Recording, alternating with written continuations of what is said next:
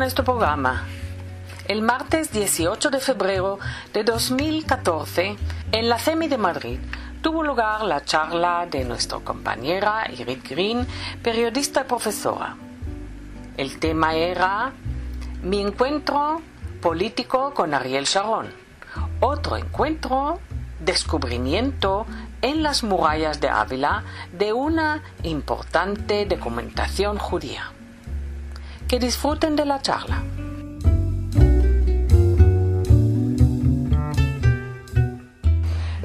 Ahora, bueno, ya es el tiempo de dar la palabra a Irit, a nuestra compañera Irit.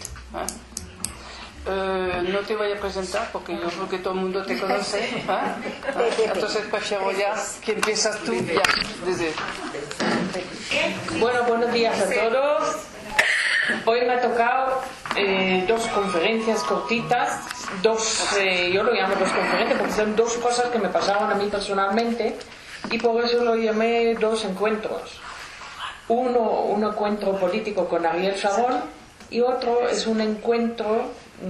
descubrimiento de las murallas de Ávila de una importante documentación judía. Estas dos cosas, como pasaron en mi vida, y no puedo contar toda mi vida, así que para otra vez será otras cosas que me pasaron. Y entonces empezamos con Ariel Sharon. Ya no sé si todos conocen a Ariel Sharon, que acaba de dejarnos hace poco, aunque parece que estuvo dormido 8 años, ahí estaba, pero no activo, ¿sí? Y él nace en 1928. Voy a contar un poco sobre el personaje para que sepáis en qué momento de su vida yo lo encontré. Pero él tenía ya mucho fondo cuando lo encontré, porque al nacer en el 28, un sabre que se llama en Israel, una persona que parecía un poco ruda por fuera, nació en Moshav Malal, que es muy cerca de Kfar Saba, en el Sharon. En ese Moshav se crió y luego el instituto que estudió era en Tel Aviv, que ya le tocó con personajes importantes del país que luego ayudaron a levantar el país. En 1945, antes de tener Israel su independencia, él se apuntó ya a la Haganá, un chico joven, para defender al país. En 1952, o sea, el momento que yo nací, más o menos, él se fue a estudiar a la Universidad Hebrea de Jerusalén en 52-53. Fue a estudiar historia de Israel y de todo el Mediterráneo. Eso en la Universidad Hebrea de Jerusalén. Más tarde, él se apunta, hablamos, a estudiar en Derecho, pero esto era más tarde. Cuando termina de estudiar... casi termina de estudiar, todavía no estudió toda la historia, ya le encomiendan poner en marcha un grupo que se llama el Grupo Comando 101. Yo ya mencioné el día de su muerte. El 101 era un comando de operaciones represalias contra grupos terroristas de Fedayun, que vinieron de Egipto o de Jordania. Estos grupos venían a Israel, grupos terroristas eran prácticamente, y hubo que hacer algo porque Israel no tenía entonces herramienta de hoy para protegerse de esa manera. Entonces él decidió ese grupo entrenarlo para ir a las bases de donde salen la gente para actuar contra Israel. Y esto era un entrenamiento muy duro. Él mismo se quedó herido en una de las actuaciones, pero lograron frenar a los grupos y acabar con las escuelas de entrenamiento y todas las fundamentales, las bases más importantes se destruían. Luego fue comandante del grupo paraguayista en la guerra de Sinaí, que sabéis, en 1956 tenemos la guerra de Sinaí. Y ahí los paracaidistas eran muy importantes porque saltaron detrás de las fronteras otra vez para preparar no tener la guerra tan dura en el Sinaí cuando entró Egipto. Después de esa guerra hizo algunas cosas que no les gustó a los comandantes de Israel principales y le mandaron a estudiar estrategia militar, que no sé si les gustaba luego cuando volvió. Estas estrategias militares lo estudió en Gran Bretaña, lo estudió un par de años en la escuela, la Academia Militar de Comando del Estado Mayor. En 58 hasta 62 fue comandante de la escuela militar. Después que aprendió la estrategia militar y todo, vino a Israel y le pusieron comandante jefe del Comando del norte de Israel, que tenía problemas de Siria, que tenía problemas de Líbano y de una parte de Jordania. Organizó todo esto y este papel lo hizo y terminó con el grado de general. En 1967, nos estamos acercando a la guerra de 6 días, él hizo un papel estupendo, brillante, en la guerra de 6 días, que era muy importante que la guerra durara solo 6 días. Todo su papel tan importante. No quiero entrar en nuestra estrategia militar que ahora utilizo, porque era escuela y era muy importante lo que.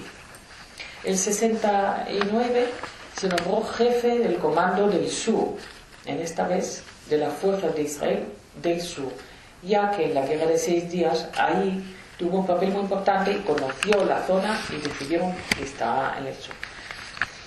En 1970, tras el alto de fuego de Suez, en agosto de 1970, ¿por qué estoy diciendo alto de fuego de Suez? ¿Os dais cuenta que nosotros teníamos la guerra en Suez en 67?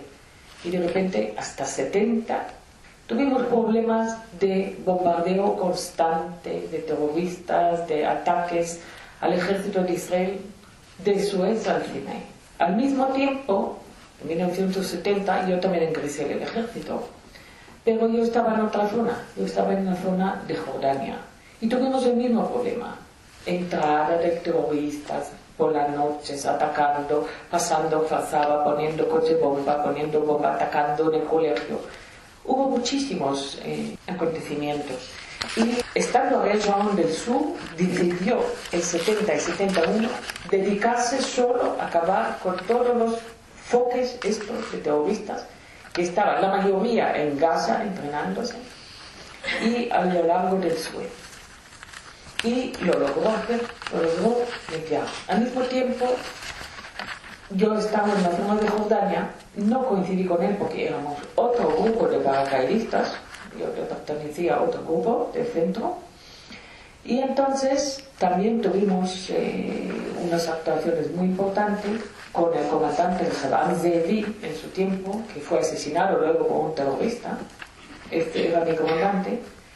Y también tuvimos muchas entradas a la otra zona para limpiar las bases de salida de estos terroristas. Y fundamentalmente era también poner aparatos especiales que detectaran cualquier movimiento a lo largo de esta frontera que era larguísima. Era larguísima de Bechal hasta abajo de Jericó. Toda esta zona era la zona que patrullábamos por las noches, que estuvimos alertos por la noche y hasta que al fin tuvimos aparatos especiales que detectaron cualquier movimiento. ¿Eso qué significa? Que cualquier movimiento, aunque sea un conejo que saltaba de la frontera hacia nosotros, nos alertaba y teníamos que salir. Yo que era de comunicación, bueno, muchas veces en mi espalda llegaban los aparatos de comunicación porque no hubo los aparatos de hoy, ¿no? Había que salir al campo. Primero el casco, el rifle que estaba siempre pegado y luego el aparato este maldito que pesaba 5 kilos y llevaba la espalda, pero yo siempre encontraba un soldado que me lo llevaba para que yo lo y no llevaba tanto peso en la espalda, porque yo no tenía la espalda tan bien para ir a esto. Después del año 71, entonces, justo termina mi servicio militar, yo termino en 72. Y llego a Tel Aviv para estudiar en el Technion, me aceptaron al Technion a estudiar. Y ahí me recibo una llamada para presentarme en la oficina de Golda Meir. Entonces, yo no entendí por qué, pero seguramente ellos tendrían mi historial del ejército y me pidieron que trabaje en su oficina, pero en Tel Aviv. Yo no sé si sabéis. Ahora es menos dividido porque hay oficinas del primer ministro en Tel Aviv y hay oficinas del primer ministro en Jerusalén Y entonces Golda Meir solía estar desde el domingo hasta jueves, más o menos, en Jerusalén, en su casa, y luego estuvo en Tel Aviv, en la Kiryat, que había una casa y oficina al mismo tiempo del primer ministro. Y entonces el jueves, viernes, sábado tenía que estar con ella, ya que era cuestión de comunicación. No hubo comunicación como hoy tan moderna y había que manejar otros aparatos y otros medios para pasar información, mensajes y llamadas al ejército o lo que sea. Pues debo decir que Golda Meir casi no se iba a su casa, porque tenía una casa en Ramat Aviv. Ella se dormía en un sofá que tuvimos ahí en su oficina. Había un sitio para retirarse, porque yo, en la época que yo trabajé con ella, ya estaba enferma. Necesitaba descanso a veces, y la tumbaban para que esté descansando, pero se podía pasar a hablar con ella si había algo urgente, no hubo problemas, ¿no? Cuando nombraron a Rabin en 64, estoy volviendo un poco atrás, que hay que saber lo que ha pasado. Cuando él está de jefe del Comando de Estado Mayor, él llama a Sharon, porque lo tenían un poco retirado después de sus fechorías de la guerra de 6 días.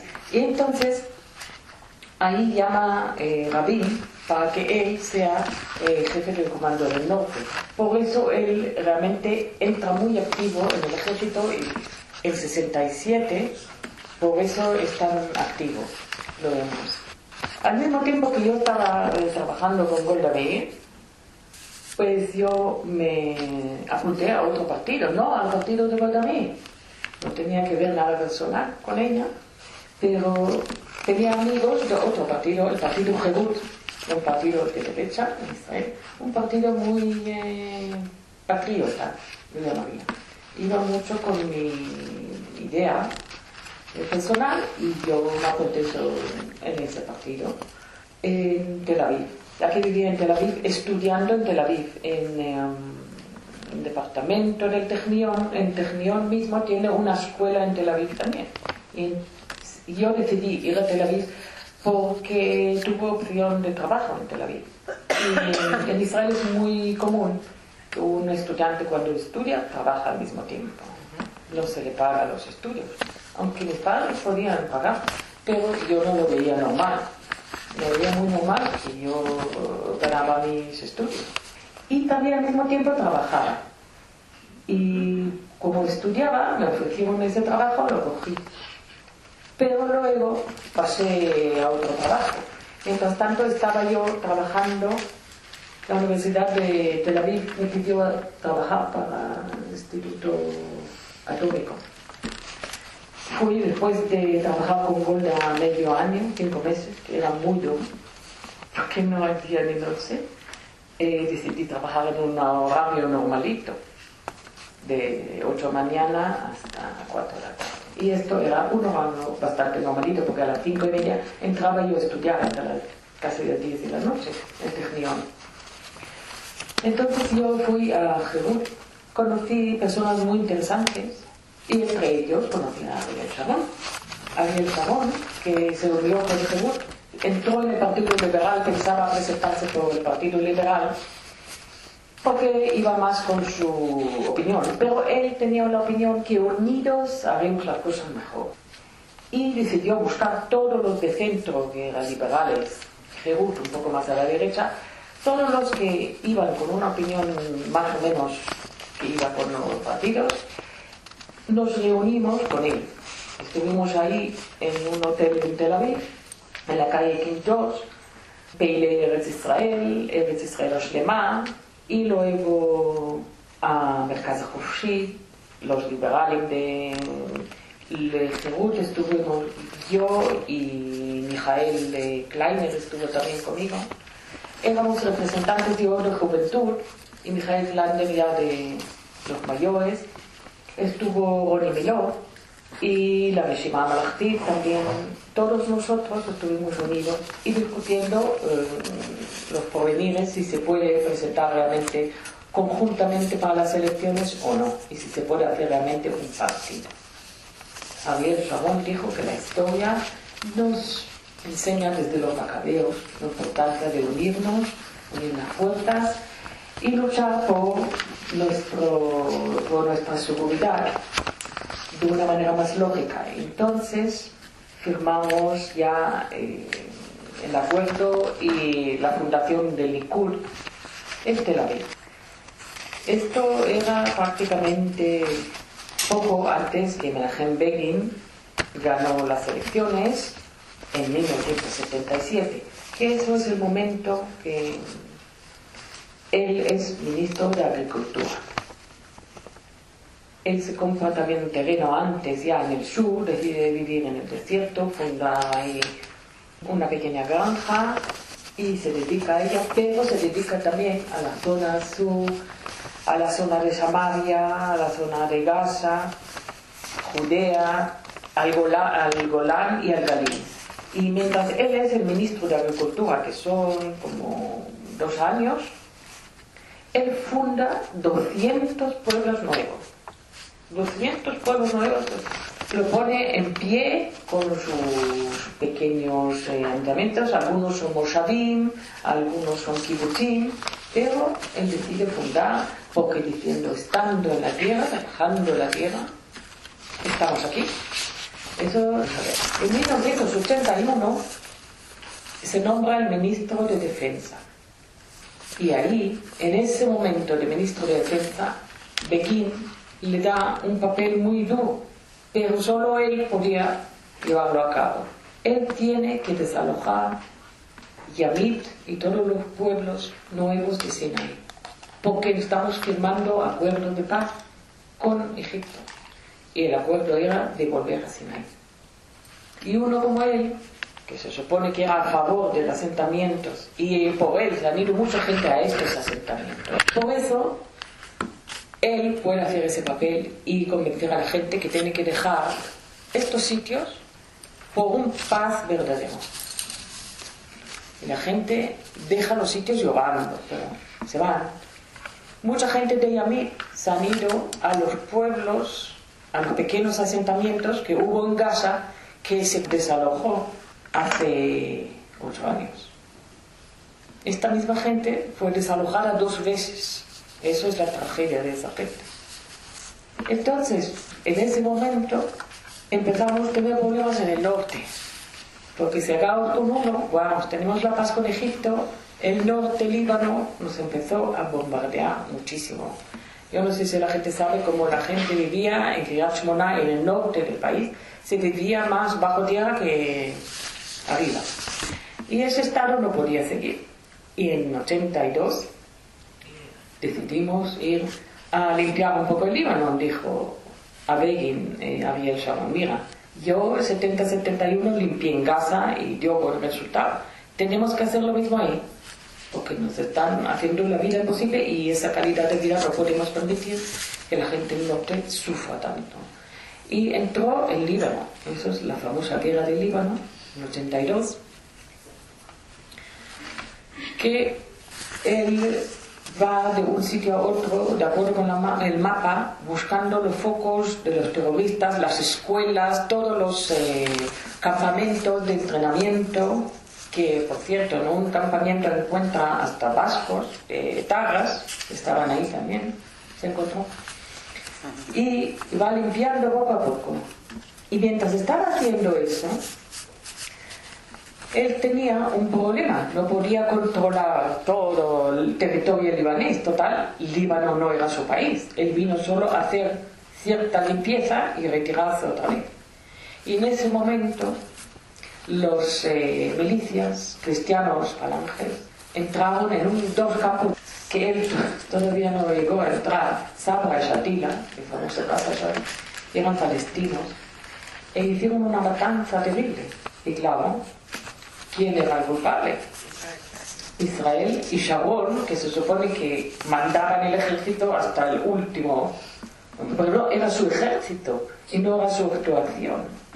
Pero como ministro responsable, el caso era un caso contra él.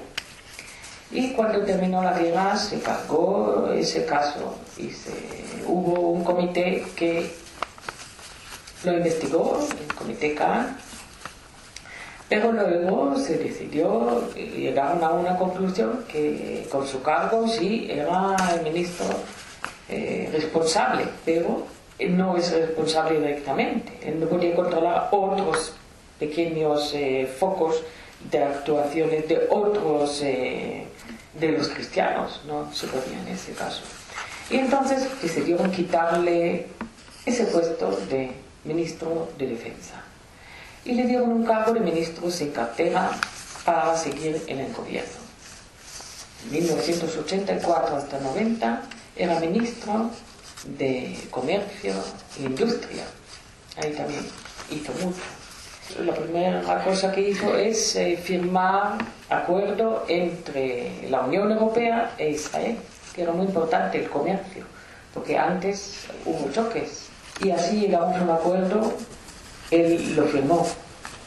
Luego, en 1990 hasta 92, era ministro de la Vivienda.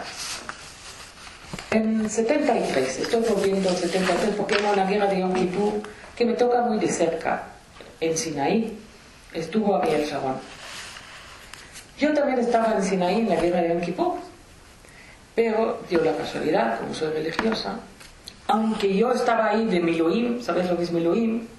Porque acabo de terminar el ejército casi un año antes, pero eso no significa que no vas al ejército. Entonces me llamaron a Miloim a reserva y me llevaron al Sinaí.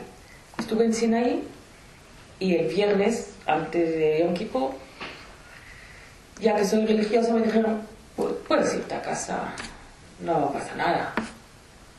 Y me mandaban a casa. Llegué a Haifa y mi compañera se quedó, también comunicadora, se llamaba Novit. Y nos tocó ir ese día, ir al Suez para preparar la comunicación para festivo. Novit se fue a Suez Canal, a una base que hubo cerca, y yo me fui a Haifa. Y en Yom Kippur, ya sabéis, estando yo en la sinagoga, de repente en la sinagoga me avisan, un amigo comandante de abajo de los hombres me hace señal, que vaya, me dice, oye, hasta ya una guerra, vais a casa a comer, porque no sabemos quién va a estar en la lista, porque dentro de 2 horas tenéis que estar aquí, vino un autobús a recoger todos los hombres. Y me quedé un poco pensativa, yo estaba ahí, en medio de la guerra, y llegué a casa porque soy muy religiosa y no quería que vaya ayunando en Sinaí, en Refidim, en una base militar. Y me mandaron a casa, pero mi compañera se quedó ahí, Novit. De hecho, Novit se murió. Novit murió al entrar a los egipcios, bombardearon el sitio que estaba ella de comunicación, y es la única chica que murió. Yo me quedé en Haifa ya no hubo movida hacia eso. Pero Ariel Sharon ya no estaba en el ejército, ¿me contáis? Entonces Ariel Sharon le llamaron también a Miluín, le dieron una división del ejército de estas reservas con tanques. Y él empezó a bajar a Sinaí, hacia Canal de Suez. Y estaba mirando el mapa de acuerdo con lo que le dieron aviones de arriba. Y mirando el mapa, vio que dentro de las líneas egipcias que avanzaron hacia Israel, hubo una brecha en esa línea enemiga. Y él decidió aprovechar esa brecha y llevar sus tanques a través de la brecha a Egipto. Preguntó por permiso, le parecía a la comandancia principal una idea fantástica. Dijeron, bueno, si tú puedes hacerlo, lo haces, pero lo vemos muy dudoso que podría llegar. Pues sí, él llegó a Suez Canal, a Canal Suez, el 16 de octubre de 1973. Y lo que hizo con esa unidad es ponerse en el canal, justo entre el canal Egipto y la unidad que era el tercer, se llamaba el tercer ejército, tercera división del ejército griego. Se puso a medio y decidió cortar los suministros del tercer ejército. Y era realmente lo que decidió la guerra de 73. Que él paró ahí en el kilómetro 101 de Cairo, llegó hasta 101 kilómetros de Cairo, ahí paró, puso sus tanques y dijo: de aquí lo muevan, hasta que el ejército entró en razón. El ejército no hubo contacto con Egipto, no llegó la submisión y el ejército tenía que rendirse. Y eso era muy importante. Luego él tuvo un tribunal por no exactamente hacer lo que le han dicho. Le han dicho: bueno, vete detrás de ellos, pero no cruzar el canal y hacer todo. Pero el suministro no se puede cortar. Eso es lo que dijeron, alegando esto. Pero él dijo: si no corto el suministro, ¿cómo hubiéramos ganado la guerra? Es que era un punto muy importante, decisivo en la guerra de Yom Kippur, esa actuación de Ariel Sharon. Bueno, eso es todo sobre Ariel Sharon, de lo que puedo contar. Pero tengo otro descubrimiento que quería comentar. Y mi hermano también estuvo en la guerra ahí, ¿sí? En el Sinaí, era paracaidista también. Y todos se murieron, todos sus compañeros, lo único que se quedó en ahí fue Fue tremendo, tremendo. Bueno, yo tenía compañeros de clase que no volvieron. Algunos no volvieron. Y mi barrio pagó muy caro. El barrio que vivía yo, 36 chicos no volvieron. Era muchísimo. Un barrio pequeño, al lado del Technion, donde vivo en Jai. Y lo pasamos muy mal. Sí. En ese barrio. El caso es que cuando hay una guerra en Israel en esa época, todos los hombres desaparecieron, no había hombres en la calle. Entonces las mujeres, mis primas conducían autobuses, mi madre conducía una especie de tractor para levantar pesas, unas cosas rarísimas que se veía durante la guerra de Yom Kippur, porque en unos minutos se fueron todos los hombres. Y a mí me tocó, estaba en el colegio de Neve Saná, me pidieron dirigir el colegio de la tarde para que los niños no vayan a casa, porque no hay nadie en casa. Decidimos por la tarde tener los niños y organicé como deberes, juegos, actividad musical y todo lo que se puede para que los niños estén entretenidos y no salgan a la calle. Tampoco era momento salir a la calle. Jugar mucho y tenerlos descontrolados, que era un momento que no se sabía si van a tener que ir al Miklat o no. Esto es la guerra de Yom Kippur. Bueno, nosotros queréis contar antes de pasar a tu otro descubrimiento, sí. Quiero darte mi admiración y mi respeto, porque siempre yo digo a mis amigos que en Israel cada familia tiene un hermano, un tío, una hija implicada en la guerra o en reserva. Y nosotros hablamos desde lejos y criticamos, por eso que sin opinar quiero darte mi admiración y mi respeto. Sí, bueno, sabemos que tenemos que trabajaba en el colegio y no sabíamos todo eso, nunca nos lo contaste, o sea, nos quitaste una parte. Los niños hubiesen estado apasionados. Y luego sí decir que aunque es terrible, eso descubrió, perdón, el concepto culpabilidad-responsabilidad es realmente el que subyace en lo que culparon, vamos, responsabilizaron a Sharon. Sí. De las matanzas de Sabra y Shatila, no teniendo culpabilidad, pero es indudable que cuando en una institución ocurre algo, pues es la cabeza visible. En España no hemos pagado dinero porque has sido identificarte como judía, a mí me ha pasado así de veces y me... Es lo primero que te espetan. Sí. Sí. Era la publicidad. Esto es lo que voy a hablar ahora para que tengas una idea. Lo he oído el sábado por la mañana por la radio cuando... ¿Ah, sí? Sí, hicieron un reportaje de alguien. ¿Cuándo pasó eso? Bueno, cuando volví, estaba yo en la radio ya, hice un reportaje enseguida de lo que descubrí. Lo oí justo que estaba hablando.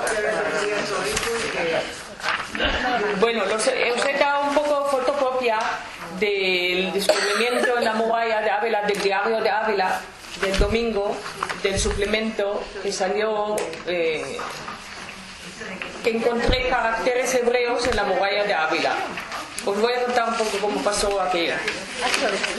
¿Cuándo fue esto?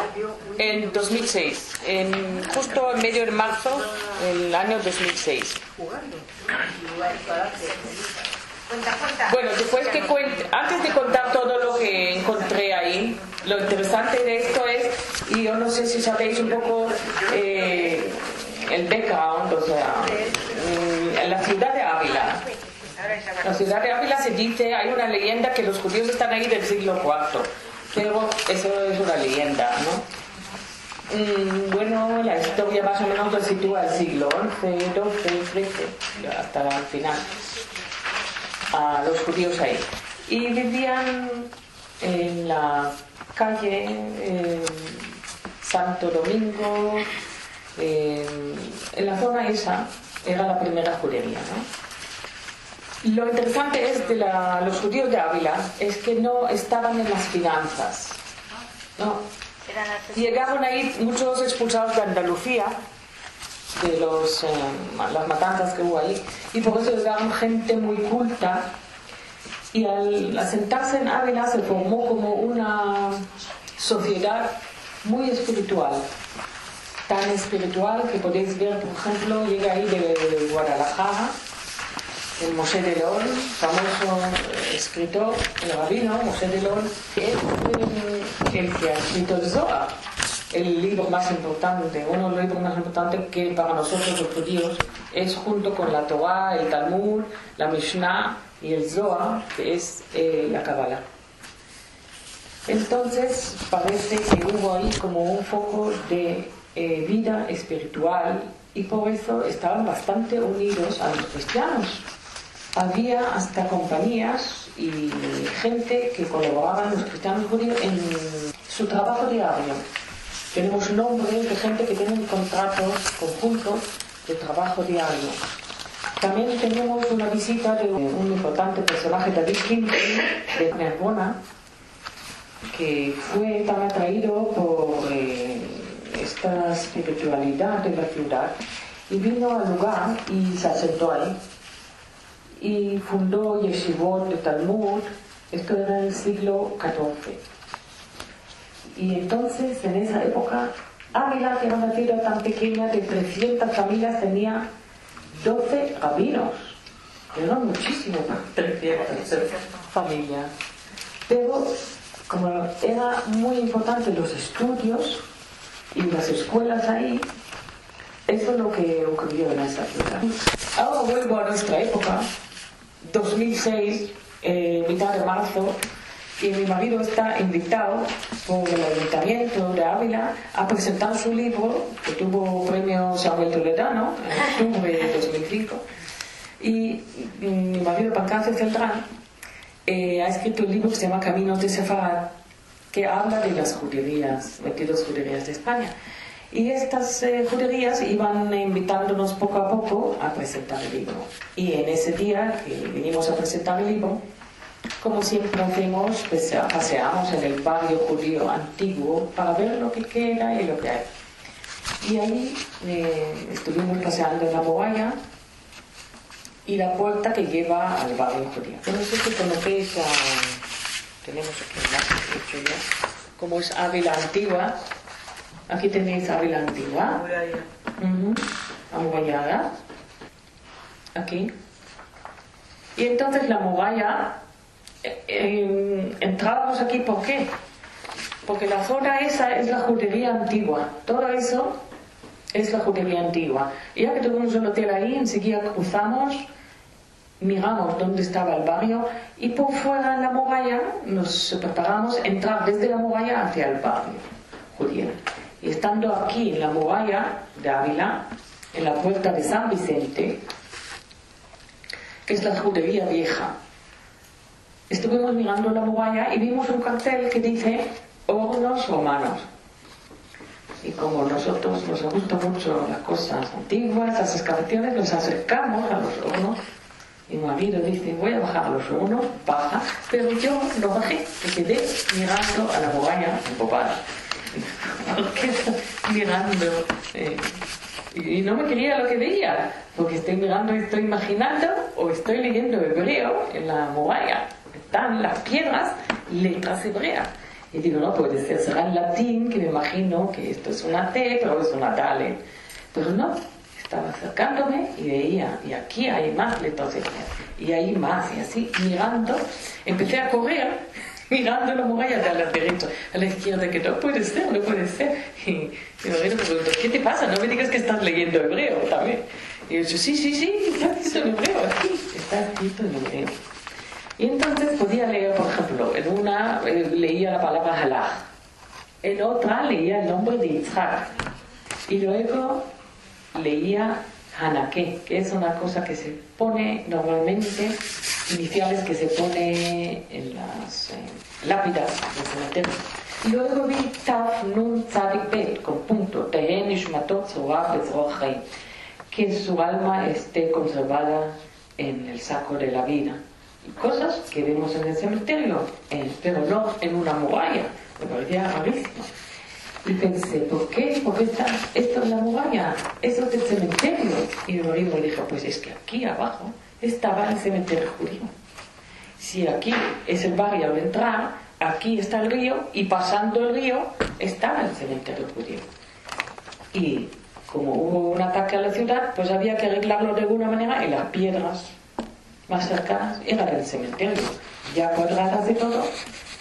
Sí que eran lápidas del cementerio judío, pero mirándolo bien, al siguiente día, como el sol iluminaba de otro ángulo, pues encontré en total como 22 piedras escritas en hebreo.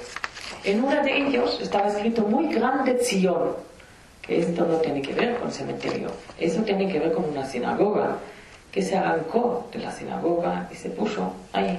Claro, la sinagoga estaba muy cerca, porque nada más de entrar a la derecha estaba el barrio judío. Y al expulsar a los judíos, se quedó aquello al gusto de todos, y se llevaron las piedras para arreglar. Y había lápidas, lo más impresionante era que vi lápidas con manos del Cohen, como lo vemos, con la bendición del Cohen, ahí mismo. Los nombres son muy difíciles. Pero un nombre, como yo tengo alguna documentación de nombres de profesionales, especialmente que trabajaban junto con cristianos, que hay documentación sobre esto. Me llamó la atención el nombre de Meir, que era un herrero. Un herrero que se llamaba Meir, que era el marido de Asi Buena. Eso es lo que pone en el documento. Y este personaje también estaba metido en la vida cultural de la ciudad. Pues ese personaje creo que está en la lápida de su tumba, en esta que podemos ver. Si podéis ver, esto lo tenéis ahí en la fotocopia. La fotocopia que podéis leer aquí, Milbar Hanaké Meir. Si no se sabe hebreo, se piensa que es garabatos, que es cosa del tiempo, que es. Pero tengan en cuenta que esto puede tener casi 1000 años. Pero eso quiero preguntar, ¿cómo sabes que es realmente antiguo, que eras de un grupo de turistas? O... Yo, uno de los estudios que estudié en Technion es el de la letra hebrea antigua, su evolución. ¿Y los caracteres son antiguos? Sí. Entonces parece que alguien de arriba me preparó para descubrir. Para descifrarse ahora. Sí. ¿Cuánta gente habrá pasado? Sí, exactamente. No solo esto, hay otros sitios en España que gente ha pasado, hasta el embajador de Israel ha pasado por ahí y no ha visto que estaba escrito en hebreo antiguo. Uno escrito. Por ejemplo, en Salamanca, él inauguró un sitio y ahí había una fuente de agua, como estaba escrito, una bendición que dicen los Kohanim al lavarse las manos, ahí estaba grabada en la piedra. No lo veo. Bueno, ¿alguna pregunta? Un aplauso.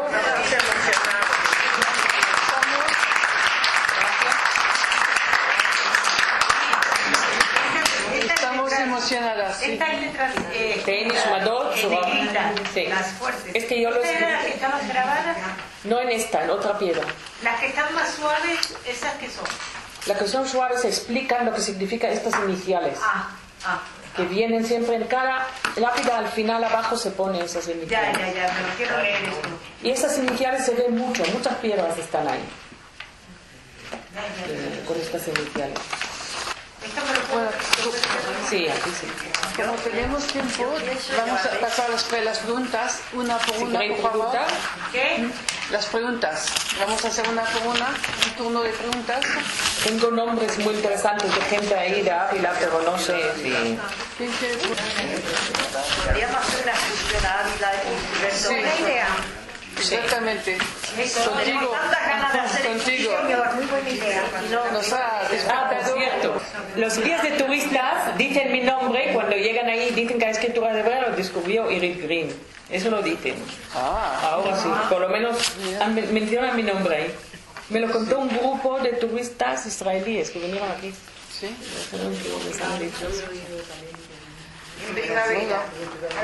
Sí, ahora mismo están potenciando muchísimo todas esas cosas porque han descubierto que es una fuente de turismo y están hasta pidiendo que se puedan celebrar bodas en antiguas que no se devuelvan, siga siendo patrimonio español, pero que se puedan.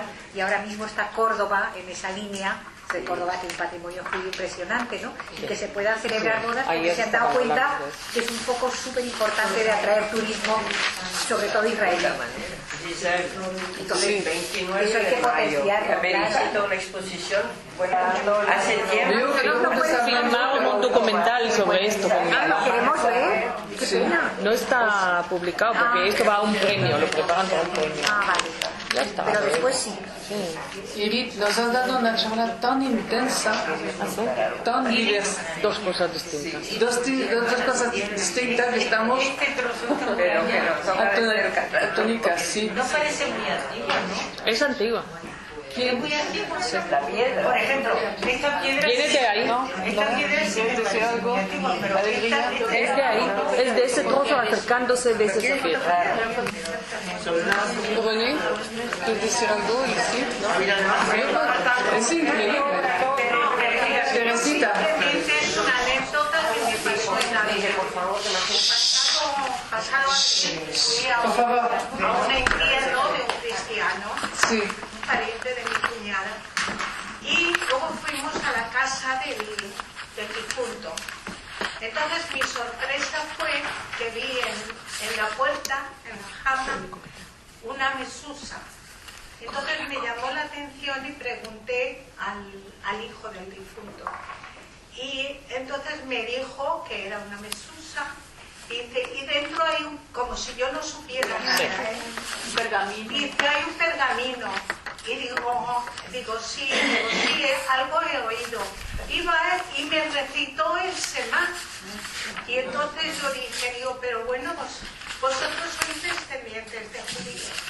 Y ellos me decían, no, somos católicos. Pero de pronto coge y me enseña, me mete en una habitación que era como una biblioteca, y me saca libros en hebreo.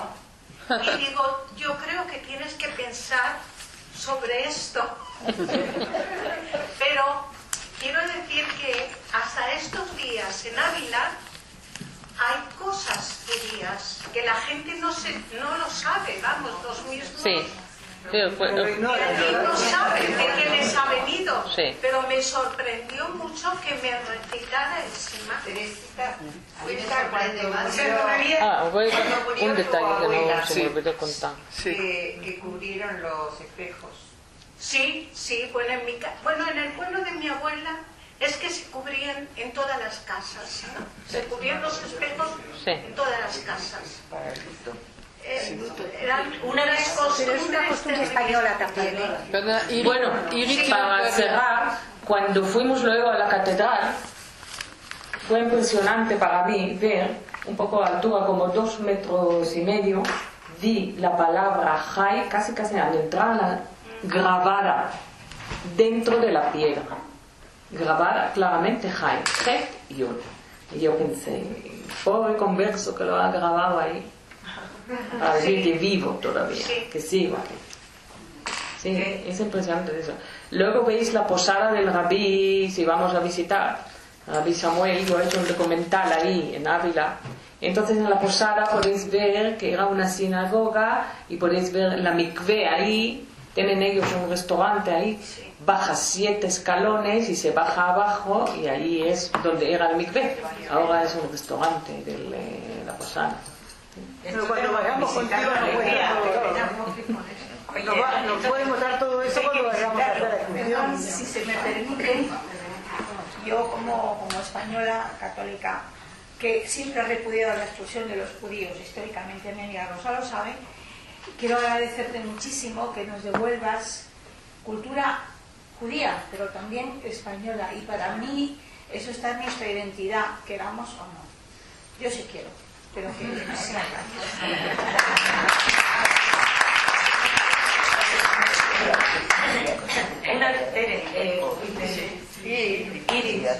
una vez me acuerdo que Mari Bergio nos contó aquí en CEMI que tenía una chica de servicio, no sé si te acordarán, que cada vez que salía de su casa pesaba el quicio de la puerta.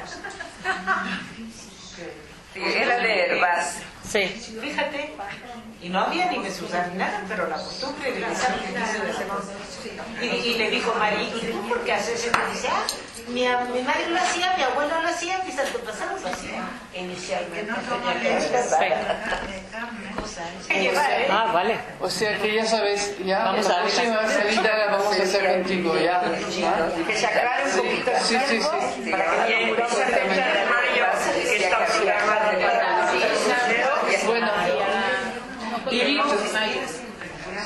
Te voy a entregar el nombre de todas las mujeres CEMI. Lo han merecido.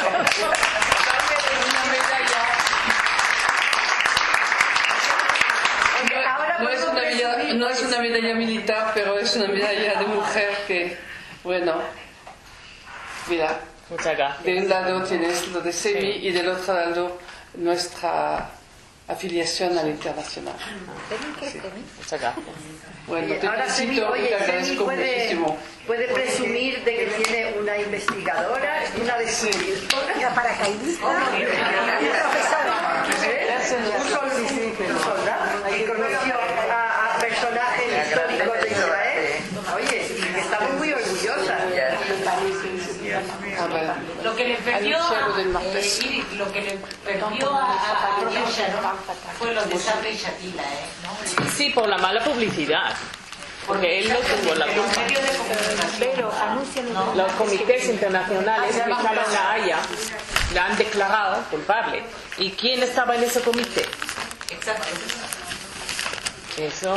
Pero Israel no le defendió. Hizo un comité y defendió diciendo que él no tuvo la culpa porque él era el comandante del ejército que actuaba en ese momento. Pero él no puede actuar sobre los cristianos. No somos sus guardianes. Pero eso el mundo no permite.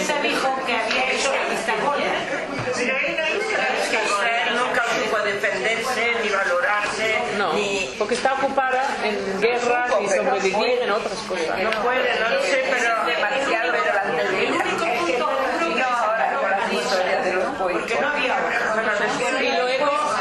Cuando se paseó por la esplanada de Cortitas y dijeron que eso también. No, eso no tenía nada que ver. Eso se ha comprobado que ya tenían planeado eso. Pero ¿cuál es lo que la gente ha escuchado? Por ir a la esplanada de... Eso ya fue. ¿Qué pasa con la parte de la dueña? Planada, pero que es otra de las cosas. O sea, eso sí, también, pero lo fuerte fue lo de San Luis. pero en verdad surgió en los últimos años. Y también los hijos, creo que estaban en la cárcel por hacer ciertos suyos. Creo que hay más culpabilidad de las mucho más positivo. Sí, mucho más. Siempre hay una pero el ambiente está. Eran para militares. Sí, pero no, otros grupos, sí. Otra cosa, otra batalla.